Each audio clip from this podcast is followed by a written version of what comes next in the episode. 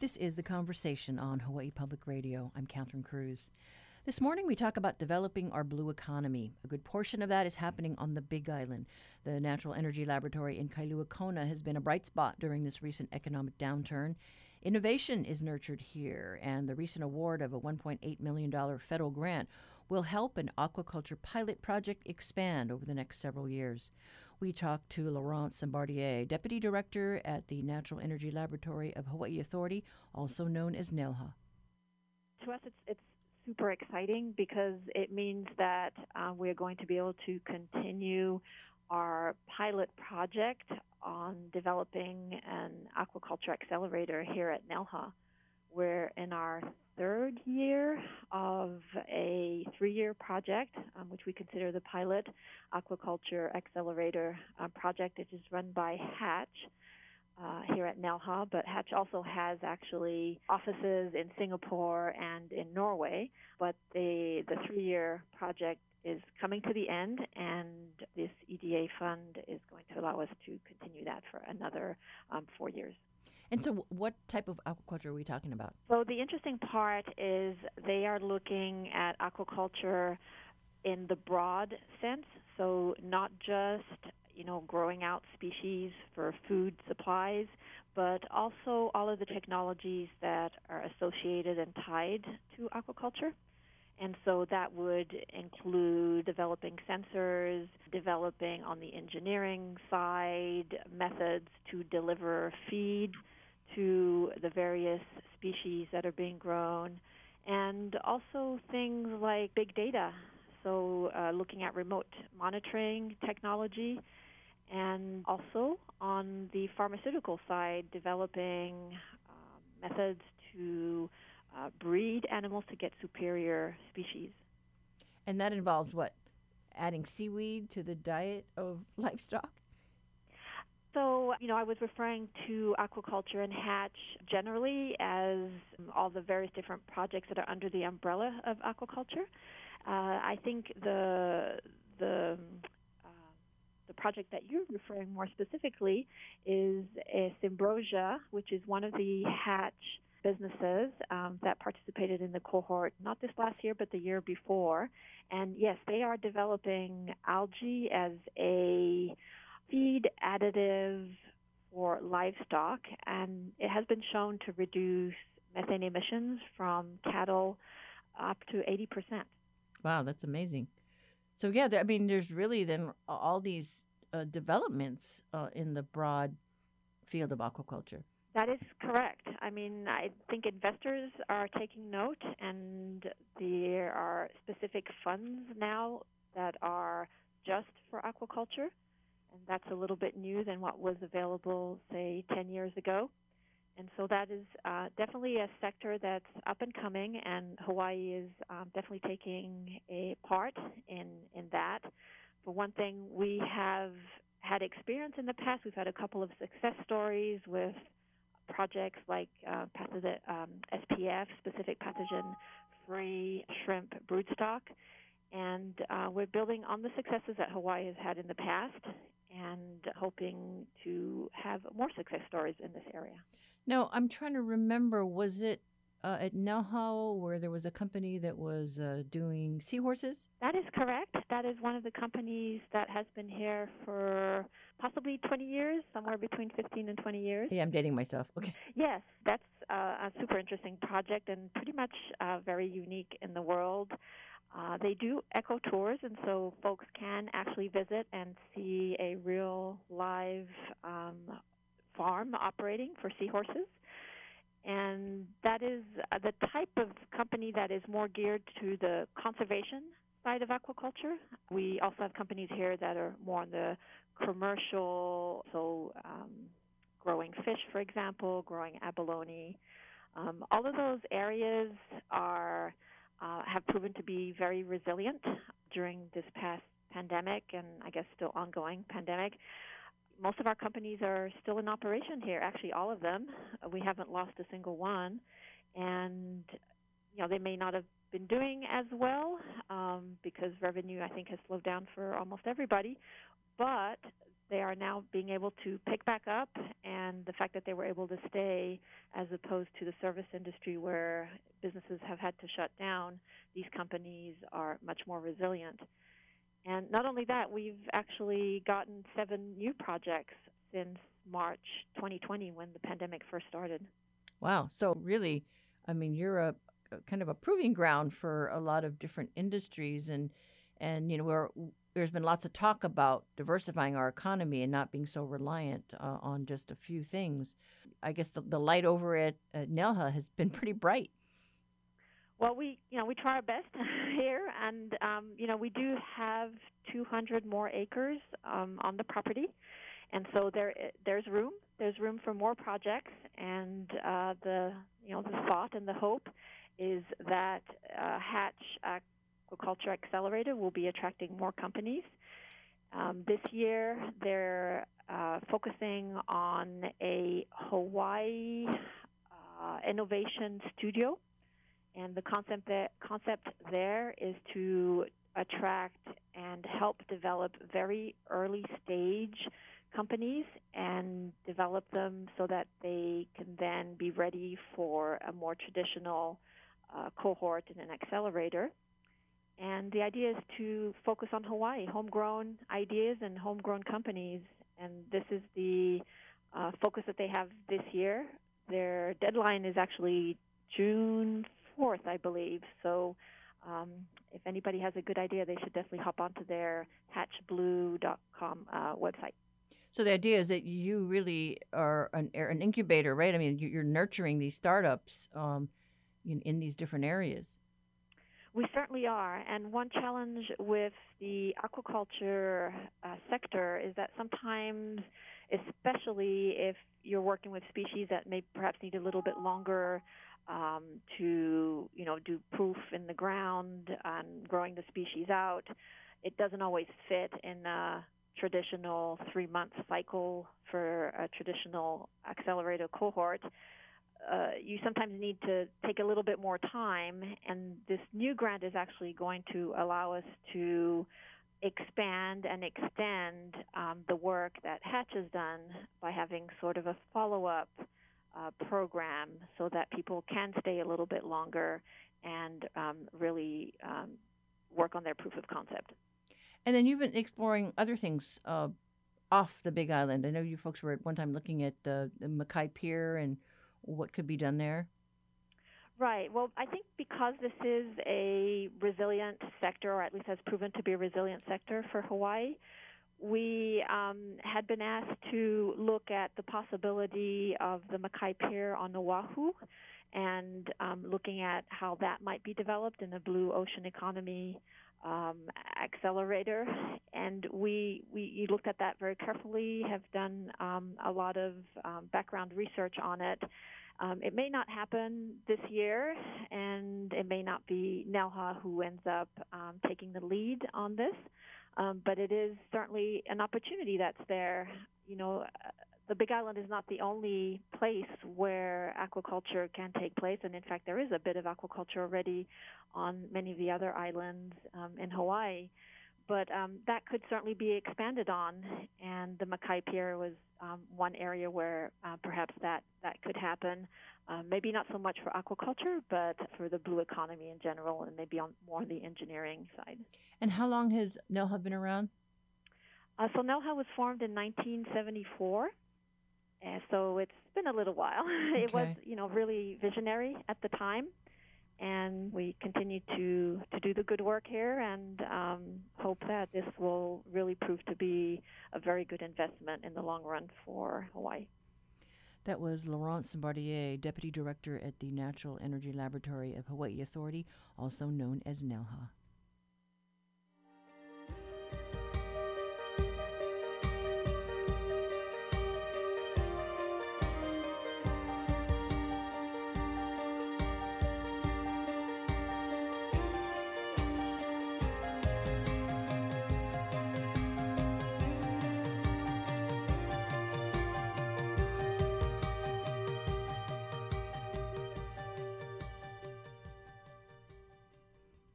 This is the conversation on statewide member supported Hawaii Public Radio. Now it's time to test you on your history with our backyard quiz.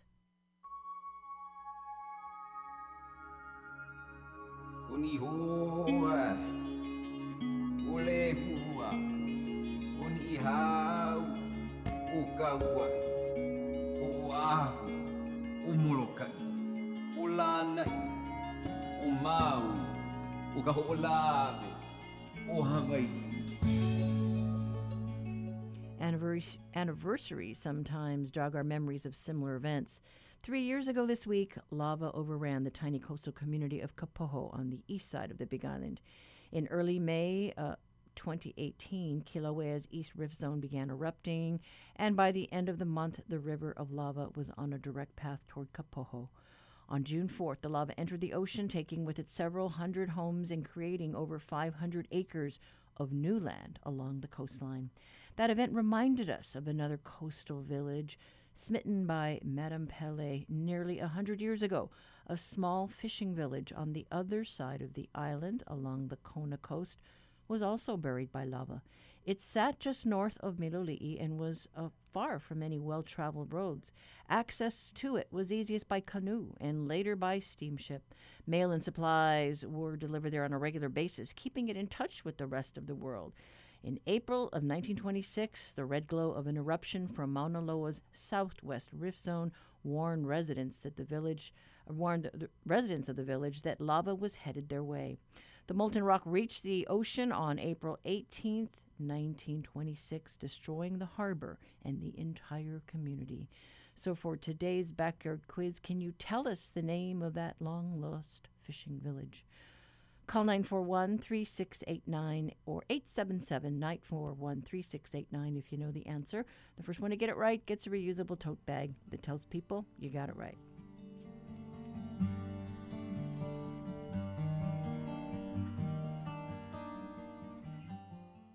Support for the Backyard Quiz comes from NAREIT Hawaii, which is committed to supporting nonprofits offering community based programs, including vaccinations to help keep families safe from COVID, such as the Filipino Community Center. NAREITHawaii.com.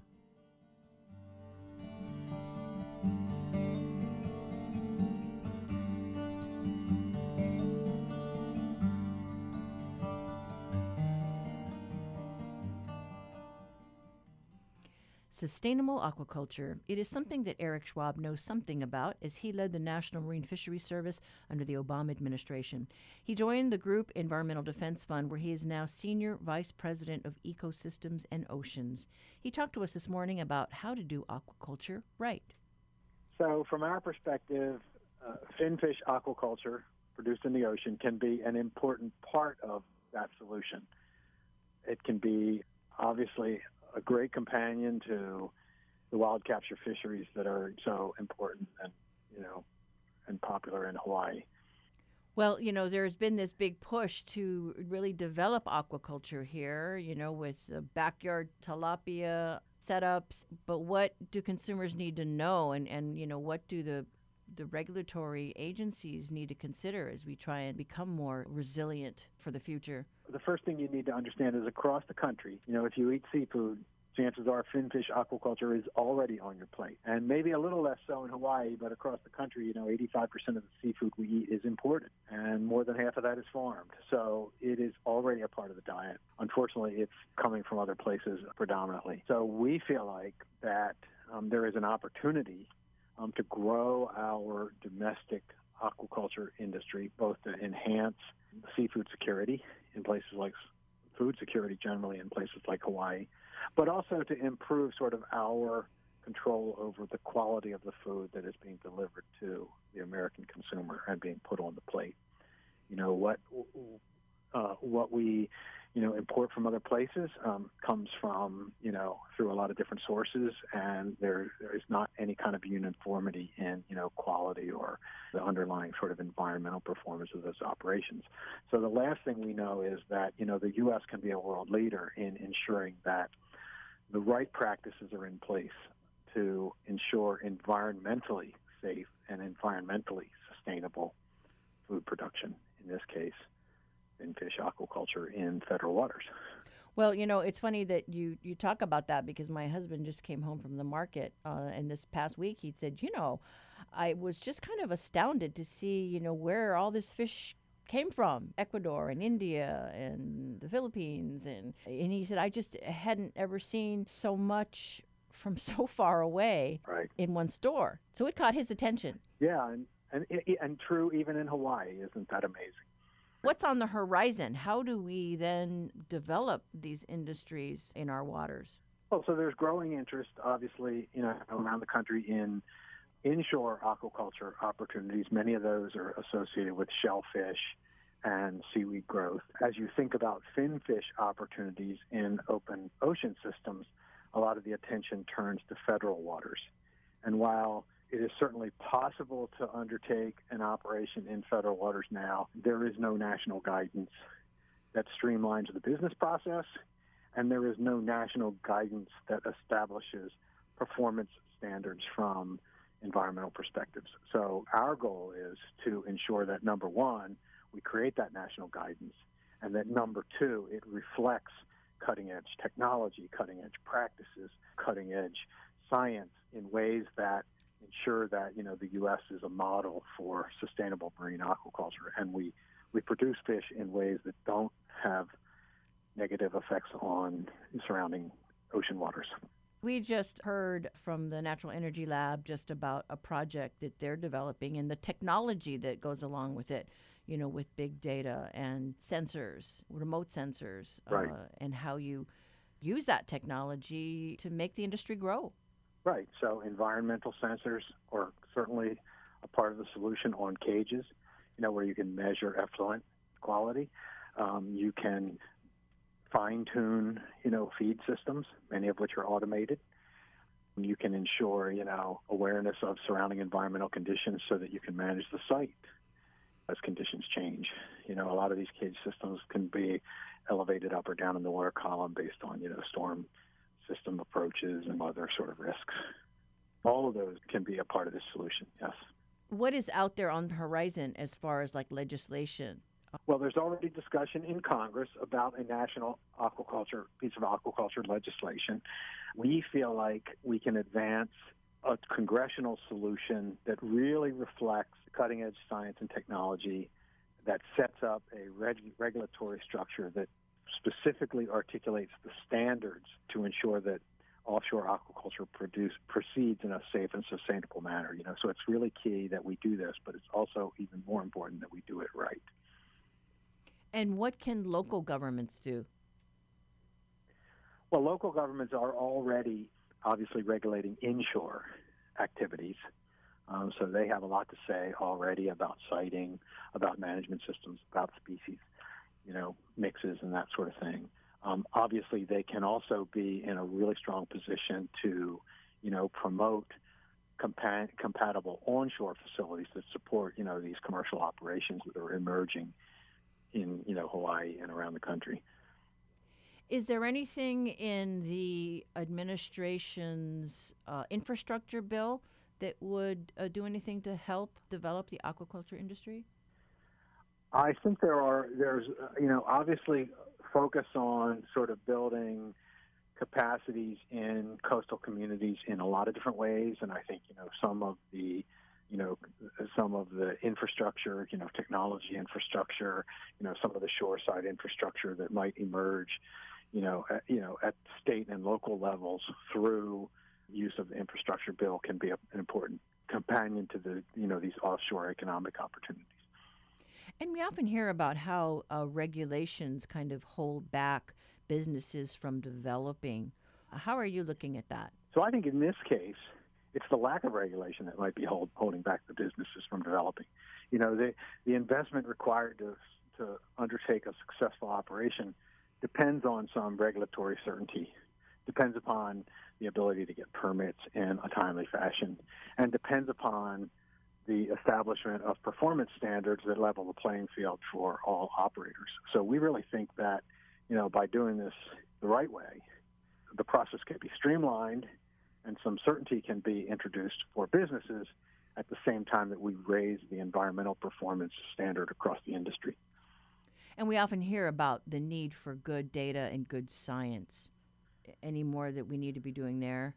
Well, there have been already tremendous advances in you know the kinds of technologies that we that, that, are applied, the kinds of practices that are that are put in place. You know, we talked about some of the cage technologies. We talked about you know some of the monitoring systems that could be utilized in those cage systems. You know, great advances in like feed ratios and and and you know potential for diet enhancements so that we can maximize fish production and minimize you know the the use of lower species you know that, that often are turned into fish meal.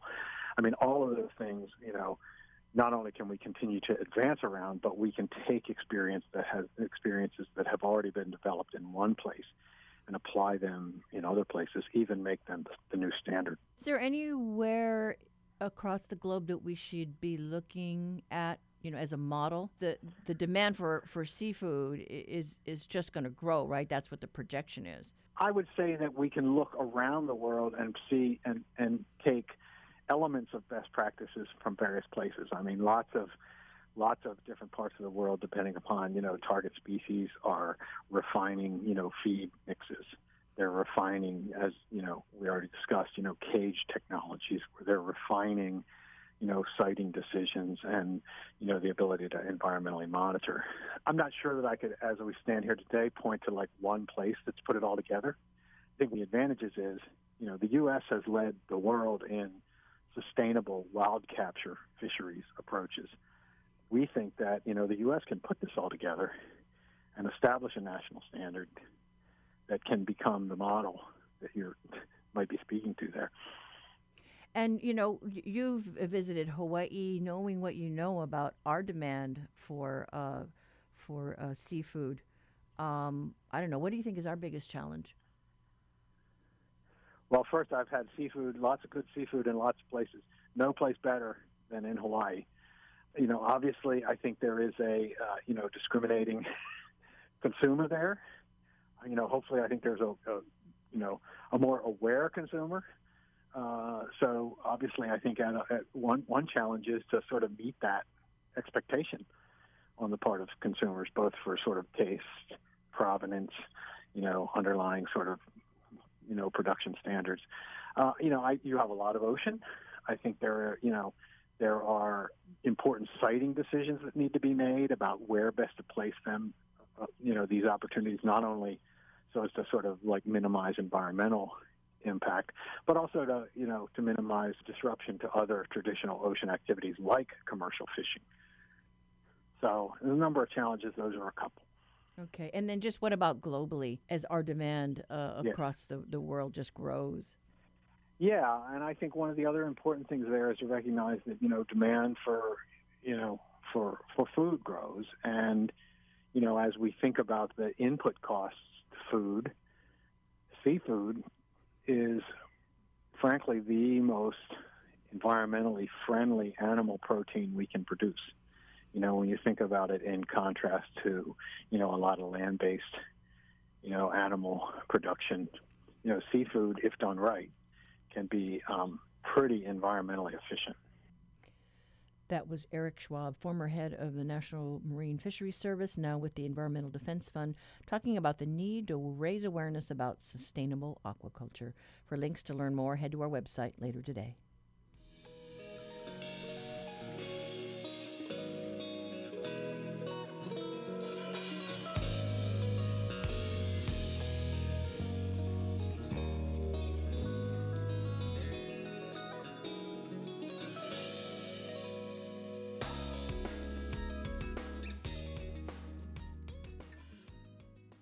Support for HPR comes from the Arn and Ruth Werchik Charitable Fund, also supporting Friends of the Libraries Kona and its Masters of Library and Information Sciences scholarships.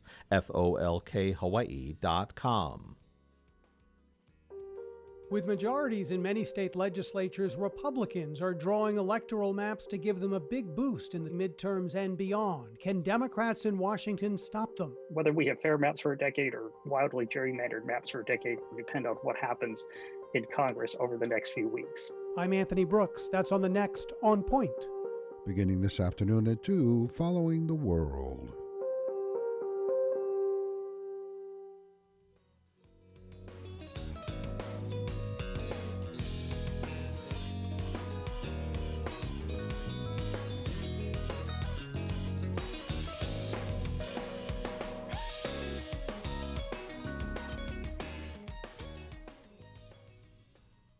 It's now time for our reality check with our partners at Honolulu Civil Beat. Today, reporter Anita Hofschneider has a snapshot on the embattled Labor Department. Good morning, Anita. Good morning. Thank you for having me. You know, every time I read or do a story on the Labor Department, I feel so bad for the people that are applying, and I feel bad for the people that are processing those unemployment claims. I just wish I could wave a wand and make it all better. I know. Me too, Catherine. Me too. So, what, what can you tell us? What's the latest? So, you know, as I started reporting on this story, I was wondering, you know, what had changed since um, the p- pandemic hit, and um, all of these people, you know, 240,000 people at their at their peak had filed for unemployment claims. Actually, some of those may not have been unique people. It was 240,000 unemployment claims were filed. Anyways, the number of claims has gone down. It's about 150,000 now and the unemployment rate has dropped. But a lot of people are still having problems reaching the office and talking to people and working through their claims, whatever their issues might be.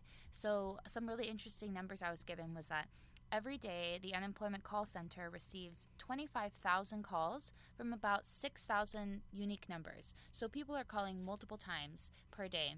And of those, about 800 calls are actually answered. So even though thousands of people are calling, only about 800 people per day are actually reaching somebody. And this is really frustrating for people. I mean, it's been an issue since last year when the daily number of calls was about 40,000. And even though um, the Department of Labor has done a lot to try to uh, reach this demand and, and adjust its processes to make it more efficient, there still is a glut of people trying to reach um, the office who just aren't able to get through. Well, I remember the day that they shut the doors down there. I was down there talking to people who were so frustrated because they couldn't, you know, get through on the phone lines and went down there in person. I mean, there were people from, I think, Macy's, you know, there were folks that were tied to the travel industry. And those offices are still closed. You can't go and talk to anybody in person. Yeah, and that's another issue. That's another reason why people are calling constantly is because they, they can't just go in person. And the director of the Department of Labor and Industrial Relations, she told me that they are trying to figure out how to open. Um, she didn't want to give me an exact a day because they're still in the process of figuring that out. But that's super frustrating to people. I noticed that today some of the comments on my article were saying, you know, I can go to the driver's license office and I can do that in person. So why can't the unemployment office open? Or some people were saying, you know, they expect us to go back to work because there's a, a, recent work requirement um, in terms of work search requirement. And so people are expected to go back to work, and oftentimes that means in person work, but yet they can't go to the unemployment office and, and get money that they believe that they're owed. And you know, your article actually um, underscores a point that a lot of this is causing a lot of mental health stress. It really is, and as you mentioned, it's a challenge for both the people who are trying to get their checks as well as the staffers themselves. So one thing that was really interesting was the head of the un- unemployment office was telling me how um, they actually staffed up their call center to almost 90 employees um, at the end of March, early April, but that's actually back down to 55 now that we're in June. And I was asking why, and she said one of the reasons why there's been so much attrition is because it's really hard for people at the call center to take those calls every day and listen to these stories of people who are just desperate. And um, oftentimes, you know, they're not able to help them because she pointed out, you know, unemployment is not a need based program. You have to qualify, there's a lot of rules. Sometimes people think they qualify, but they actually don't. And so, that is really hard on the people who are uh, you know working to try to help is because they can't actually help everybody um, and they have to deal with that frustration of the people. And then on the other hand you have people who are calling in 50 75 times a day and they you know they're telling me that they are just desperate frustrated um, exhausted. They're they're feeling like they aren't being heard and that even the you know they were saying they're so glad this article is coming out because even the media they feel like has written less about this recently and so they want us to know it's a real an issue and you also reached out to the crisis hotline too yeah, that was interesting. I um, was talking to the Department of Health about their 24 hour crisis hotline um, because I thought it was interesting that the Department of Labor's um, unemployment number was limited, it has very limited hours, you know, basically workday hours, whereas the crisis hotline is open 24 7. But one difference is that um, when I was talking to the unemployment office director, she was saying it's even if they were open all night, they wouldn't necessarily be able to hold, um, help more people because they have limited number of staffers who really know the system and can actually effectively help people.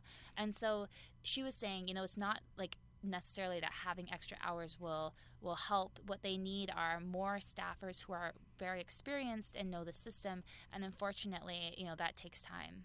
Yeah, and hopefully, uh, as things uh, relax and people are called into work, that uh, they can get some relief there. But thank you so much, Anita. Thank you for having me. That was reporter Anita Hofschneider with today's reality check. To read the full story, visit civilbeat.org.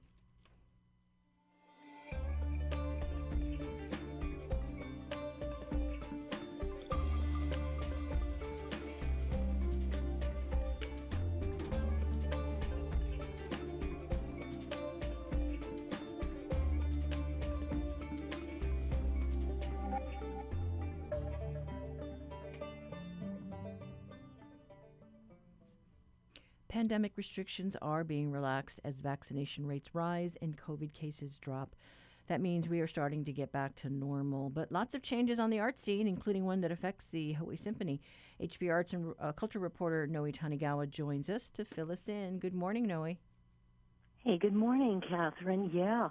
Well, you know, Hawaii Symphony really didn't let up through the COVID period. They switched over to digital and they have been having, um, you know, weekly actually live, you know, talk story sessions um, from Hawaii Theater for, for weeks now. But yes, you're right. It is a ramp up, and they've really got uh, finally got something real going. They've been thrilled with the growth over the last year. I just talked to you know Dave Moss, the executive director over there. He started, I believe, March 10th, 2020. it's been quite a time.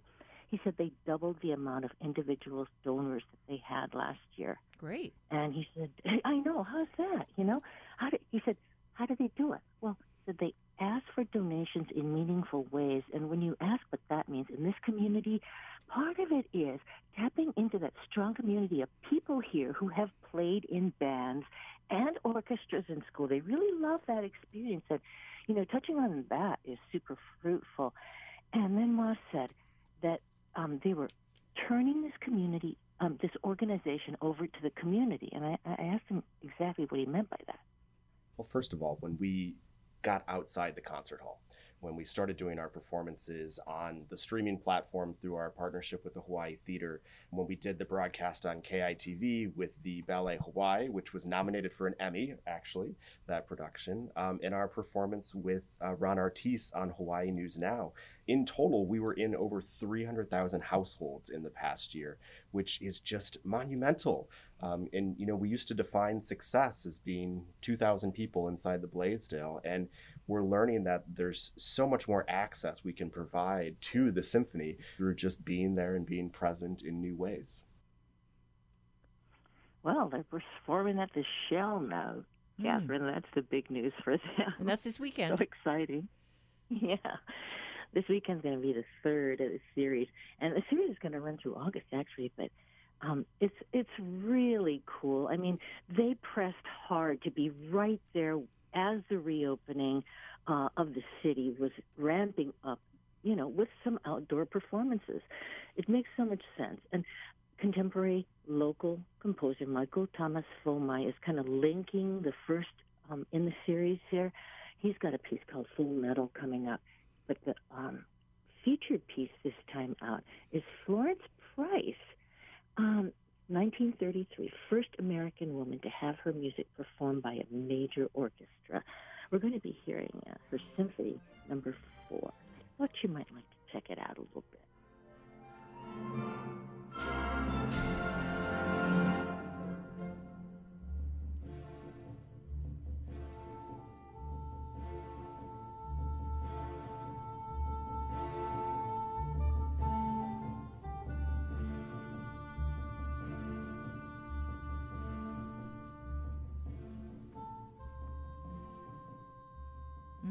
Sounds really interesting. It does. right historical and cultural references, a little black experience in there, you know, in that symphonic form. So could be great. I mean, I think so. Fun to experience all of that under the stars. And Raiatea Helm is going to be there. Also, Kanoe Miller is going to hula. Oh, nice. the shell stage. I know. Uh, the shell's going to look a little different, Catherine. Why? Uh, there's now a permanent scaffolding attached to the inside of the shell. You know, right over uh, those those kind of elegant crescent shapes tiers that were in there. Mm-hmm. Mm-hmm. So Uh, that's hopefully the- permanent. Yeah. Permanent scaffolding. It is. It's it's permanent. It's for lighting and, and potential sound effects that may be necessary in the future. Hopefully, the problem with the bird droppings from that scaffolding will be addressed by then. But it's going to be uh, really a terrific night. It's Friday, Saturday, Sunday. I think they're doing Sheraton Starlight Series through the summer. So thankful. You know, have you have you been there, Catherine? Have you done it? Maybe sat on the lawn or in the chairs yes, many moons concert. ago. many moons ago. But are I you know, going? It's been a while, right? Yeah, are you going? this time out, they're um, doing COVID restrictions, of course, Mm. and um, you know, so I'm going to get a pod on the lawn for Saturday night. It's eighty dollars for up to four people in a pod, so like twenty bucks a piece, I guess. Um, tickets at myhso.org if you're interested in that. Okay. And then what else is happening on the art scene? Well, you know what? First, first Friday, Oh, Catherine, if you have time in Chinatown. Base Bookshop there. Um, Sophia Enriquez, she's a Mexican American artist. She's working in Manila now. Really um, kind of paisley and line drawing and street art imagery all blended together. And she had some really gorgeous things in Coachella 2019. This is just the kind of energy that could be fantastic right now. She's opening Friday, tomorrow, at uh, Base on Nuuanu. Arts and Letters is going to have some you know what? They've got a rare book sale going on. It's going to be the hard to find and out of print local titles at Arts and Letters in Native Books in there. okay, I don't have to say more to a lot of people on that one. And the Downtown Arts Center, also in Ueno, art collectors Marianne Long and Robert Mace are showing new work by some of the most bankable artists here. I mean, Satoru Abe, Mhm. Sus. Yeah, I mean, how many opportunities are you going to get a chance to really, you know, purchase and look at work by these people? It's it's really going to be super. And Mark's Garage is going to have live music. Okay, so the pent up demand to see uh, arts in person, uh, we have that opportunity with First Friday. Thank you so much, Noe. Hey, thank you, Catherine. We have been chatting with HPR's Noe Tanigawa. Find her stories on hawaiipublicradio.org.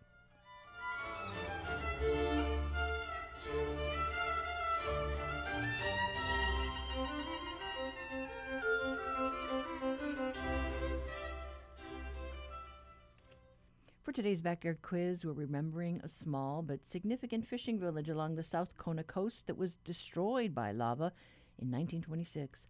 According to Edward Wingate, a U.S. Geological Survey engineer, he and his team were mapping the summit of Mauna Loa along the 12,000 foot elevation level on April 10th of that year when they were awakened at 1:45 in the morning by a series of earthquakes. By 3 a.m., they found themselves bathed in the reddish glow of lava spouting along the Mauna Loa rift belt just below the summit crater. Six days later, the lava flow encroached upon this tiny coastal community. Residents were able to evacuate via the ocean, thanks to the Red Cross paddling canoes back and forth to nearby Miloli'i. Others living in the surrounding area gathered at a distance to take in the sight of a river of lava 20 feet high and more than 500 feet wide. While some describe it as frightening, others said it was truly awesome watching the lava sweep aside all obstructions in its path. On April 18th, it took the entire village.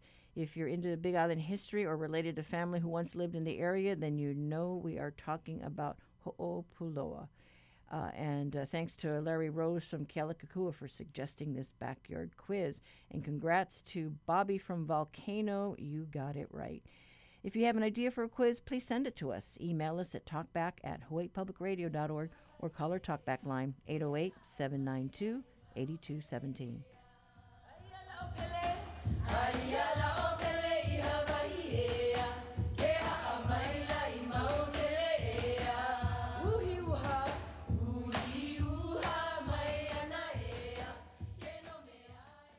Support for the conversation comes from YWCA of Kauai, supporting the Kauai Pride Parade, featuring art and live music, welcoming decorated vehicles for the drive-through experience. This Saturday, 9 to 10:30 a.m. ywcakauai.org. Each week, New Dimensions explores the social, political, scientific, environmental, and spiritual frontiers with some of today's foremost social innovators, thinkers, scientists, and creative artists. Hi, I'm Diane Hennacy Powell, author of the ESP Enigma. Next time in New Dimensions, I'll be talking about the science behind psychic phenomena. Beginning Sunday morning at 11. Support for HPR comes from the Honolulu Museum of Art, welcoming the community to enjoy the new museum wide exhibition Joyful Return on Friday and Saturday evenings until 9 p.m. Admission tickets at honolulumuseum.org. Hawaiian slack key musician Patrick Landeza uh, has a new album entitled Far Away. It didn't get the usual fanfare of a CD release party last April. That's because COVID changed the way musicians did business. No parties, no touring, or playing for live audiences. During the pandemic, Landeza found himself grounded on the continent for a year, unable to visit our islands. But with an increase in vaccinations and a decrease in COVID cases in Hawaii, he says things are looking up. Here's a cut from the album entitled Berkeley Bounce.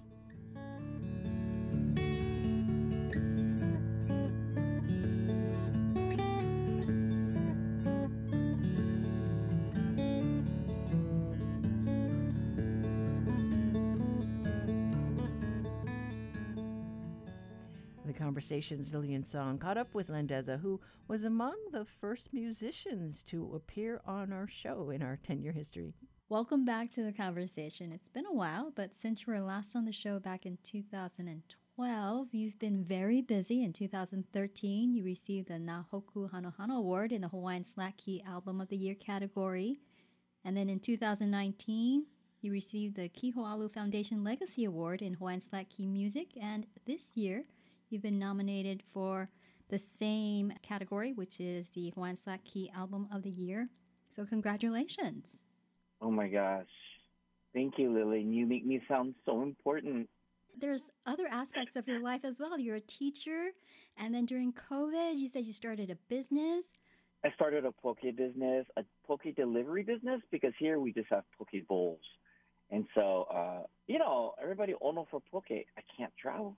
Can't play music. I can't tour.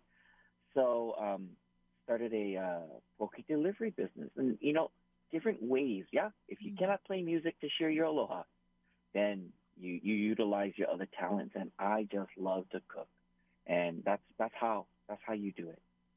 And a lot of us are now just kind of feeling that 2021 is a more optimistic year, getting the vaccine, people are traveling again.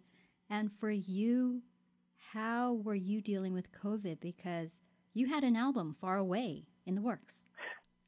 Right. So Far Away, you know, we recorded a while ago, but all of my tours were canceled. So, you know, in April 2020, we had the CD release plan, we had the, the tours planned, and because of COVID, we had to cancel everything. Mm-hmm. Um, you know, and, and then finally, uh, we decided, okay, let's release it, you know, during um, we're going to release it during Christmas time. Uh, let's just do an online release. And oh my gosh, you know, it's been such a positive response. But the whole theme of the album is home. Mm-hmm. And you know, Lillian, I'm I'm born and raised Berkeley, California, the island of Berkeley, California. You know, yeah. um, but my mother is from Ho'olehua, you know, Molokai, and my father came from Kahuku. Mm-hmm. So um, I've always battled with identity and, and home and and you know as we ended Asian Pacific Islander month, I mean, you know, am I am I Asian or am I Pacific Islander? Am I both? Who am I? So it's that identity and the music is what grounds me, and um, just been blessed to have these amazing teachers. Uh, and so the theme of the whole album is that whole notion uh, of home uh, and featuring songs uh, like Ka Ipo Lei Manu that was written for um, King Kalakaua uh, by, by his wife, the queen. And, you know, we know that he had passed here in San Francisco. So that's the tie to that song Hele'au'i Kaliponi or Kaliponi. Kaliponi, um, you know, speaks about a man going to uh, San Francisco or to the mainland and then asking his wife, "Hey, honey, I'm going there. What would you like me to bring you?" And um, and then uh, another the theme or or the the title track, you know, is called "Far Away," and that's a song that um, my my teacher, my mentor, the late great Dennis Kamakahi, composed um, because he missed his wife. He was on tour, and he missed his wife, and he he wrote it in my backyard, you know, and so um, you know it just means a lot. It really, the, the music, uh, the CD, and just being able to play again really means a lot and I cannot tell you how excited I am to return back to Oahu and not only just returning back to Oahu, yeah, but being at the Hawaii Theater. Man, that's exciting. I know people are coming out of their caves again, so it's going to be live music at the Hawaii Theater. You will be on stage, but for audiences, what is it going to be like? It is Moonlight Mele.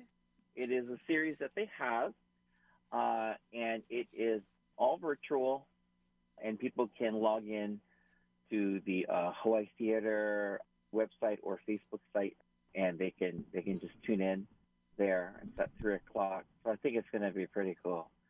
Nice. Can tell you're really looking forward to this gig. It's just exciting, and and just to be able to be on that stage, yeah, um, it's just for me uh, something that's extremely special. So I'll be joined by Kupaoa from Kauai. They'll be flying in that morning as well too uh, to join me on stage. Kellen Paik produced the CD of Kupaoa. And also we'll have our amazing hula dancer, Miss Brooke Mahealani Lee, uh, my dear friend. And so we're just looking forward uh, to Sunday. I'm looking forward to seeing all of my friends. What a wonderful group of talent all together on one stage, and you get to call them your friends. But let's backtrack. Tell me more about your friendship with Brooke. Oh my God. Girl, I met Brooke in 97 at the Hollywood Bowl. And then um, it was through Dennis Kamakahi. And I'm like, Uncle, you mean we're going to meet Miss Universe? He goes, We're not only just going to meet Miss Universe, we're going to hang out with her. I was like, Shut up. So many people. And, and Kili'ira Show was there. I mean, you know, it was he was the headliner at the Hollywood Bowl. And then that's when I met her backstage.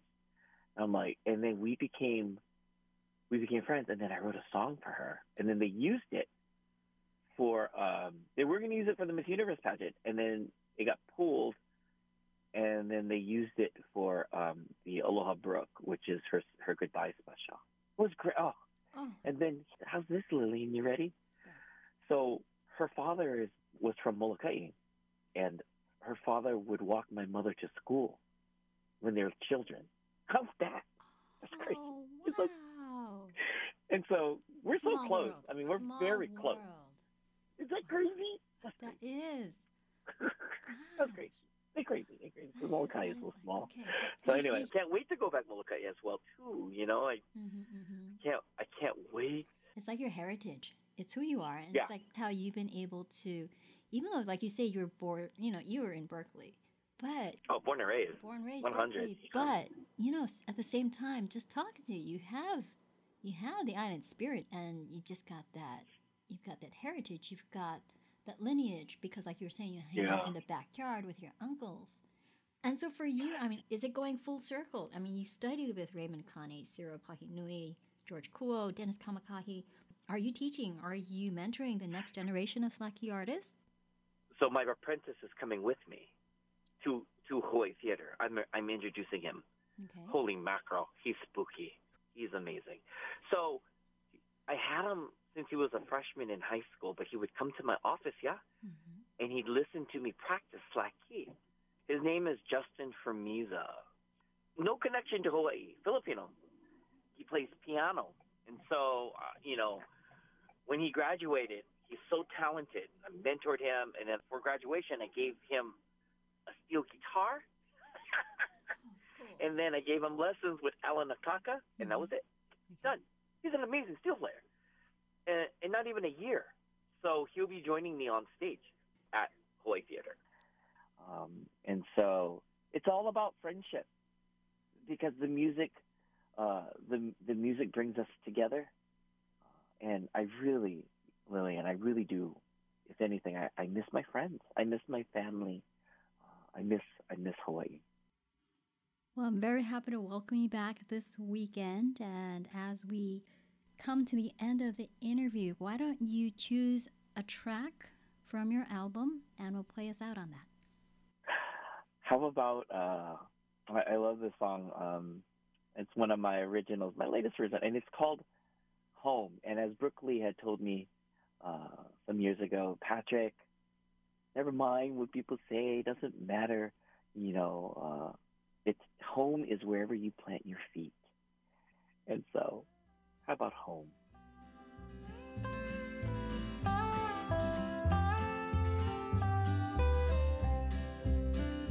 Even though I'm far, far away from home, I'll never ever feel alone. The island breeze is whispering to me. It's not about the distance between land or sea, really where you plant your feet. Cause home lives in memories and me.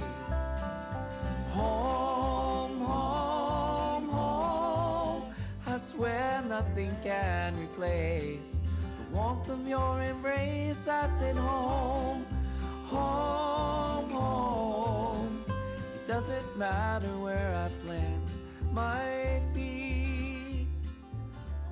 skies will always Home, an original track by Slack key artist Patrick Landeza, who'll be playing this Sunday at the Hawaii Theater as part of the Moonlight Mele series streaming live. We'll share links on our website, hawaiipublicradio.org.